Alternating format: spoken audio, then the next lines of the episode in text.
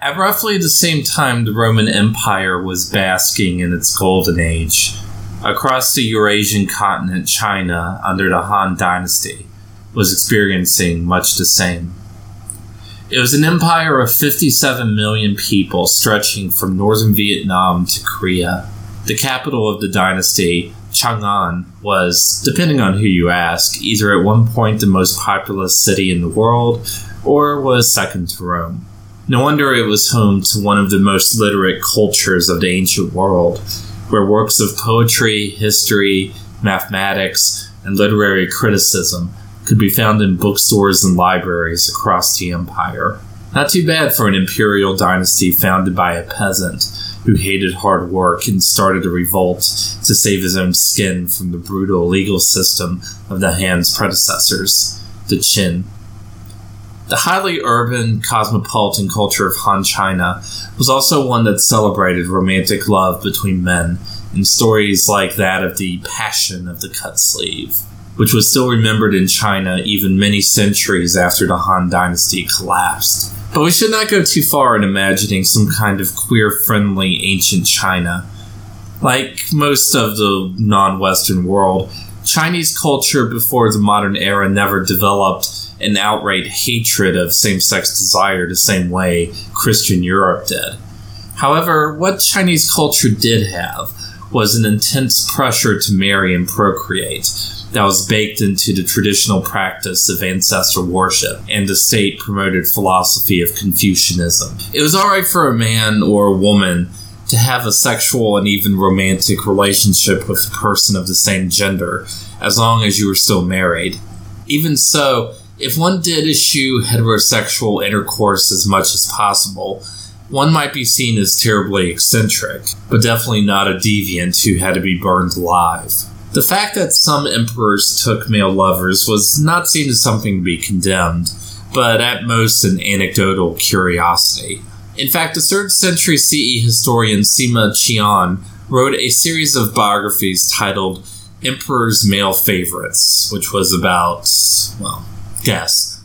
In his words, those who served the ruler and succeeded in delighting his ears and eyes, those who caught their lord's fancy and won his favor and intimacy, did so not only through the power of lust and love, each had certain abilities in which he excelled.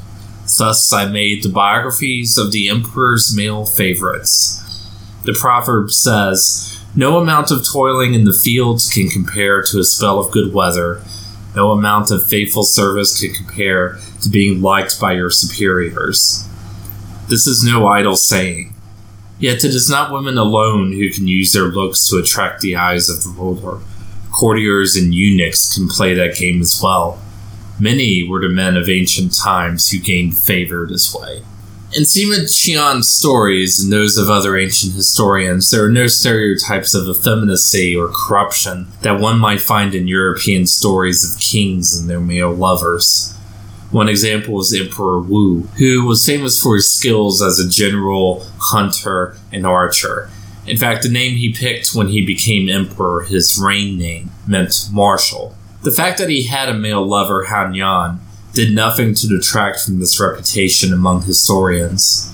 Han Yan himself was remembered as a talented archer and horse rider. The story of the Passion of the Cut Sleeves comes right from the chronicle about one of these imperial love stories. In 7 BCE, Emperor Ai succeeded to the imperial throne after being appointed as heir by his childless uncle, Emperor Cheng, at the age of only 20. A few years after coming to the throne, he fell in love with a low level bureaucrat with a name that's rather unfortunate to modern English speakers Dong Qian. Both men were married by then, but again, this was a necessity, not a contradiction. In fact, one historian, Ban Gu, who lived less than a century after Emperor Ai wrote, By nature, Emperor Ai did not care for women. As the story of the cut sleeve went, Emperor Ai was napping in the daytime with Dong Qian stretched out over his arm. When the Emperor woke and wanted to get up, Dong Qian was still asleep. So the emperor cut his own sleeve so he could rise from the bed without having to disturb the soundly sleeping Dong Qian. Courtiers turned this into a fashion statement, calling it the cut sleeve or the chop sleeve. And while the fashion probably did not last that long because fashion never does, the cut sleeve as an allegory for same sex love lasted as late as the 19th century. Dong Qian and Emperor Ai's story didn't end there, unfortunately. Emperor Ai started out as popular because he tamed the out of control spending on court luxuries that characterized his hated uncle's reign, but he quickly proved himself to be short tempered and indecisive, paralyzing attempts to reform a government that had been growing more ineffective and corrupt for decades. At the same time, he racked up titles and favors on Dong Qian.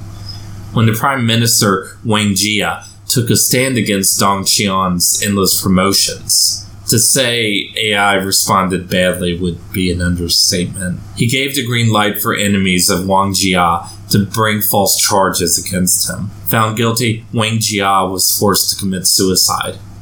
With his one powerful and open critic out of the way, Ai did even more to look out for his lover's career, even making Dong Qian commander in chief of the Imperial Army who was only 22 years old and had never been in a single battle. It's possible that Emperor Ai did this because he knew he wouldn't be around to take his lover's side for long. Ai suffered from some kind of lifelong debilitating illness whose symptoms aren't even described, so he can't even speculate exactly what it was. Whatever it was, he was finally claimed by this mystery sickness in the year 1 BCE, allegedly on his deathbed he named Dong Qian his successor. This is exactly the sort of made up criticism one might expect about an overzealous imperial lover and his boyfriend, but given that Ai's political favors broke the bounds of all reason, it's not really outside the realm of possibility. In any case, if Ai had hoped that he would spare Dong Qian from a life of obscurity and poverty, as actually did happen to Ding Tong, the lover of a much earlier Han Emperor Wen, his plan backfired horrifically. The Grand Dowager Empress Fu, who had been the consort of Ai's grandfather Emperor Yuan, quickly acted to take the imperial seal and strip Dong Qian of all of his offices and titles. That night, probably suspecting worse was awaiting them or receiving orders from the new regime, Dong Qian and his wife committed suicide. Apparently, there were very hard feelings between the Empress Dowager and Dong Qian. She had Dong Qian disinterred to make sure he was dead, and then reburied him on the grounds of her prison.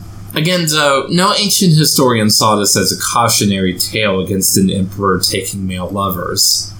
Instead, in the end, despite the many bad decisions made by Emperor Ai and Dong Qian, and the animosity of the Empress Dowager, the memory of a cute little gesture of affection outshone the other sordid story of corruption and untimely death.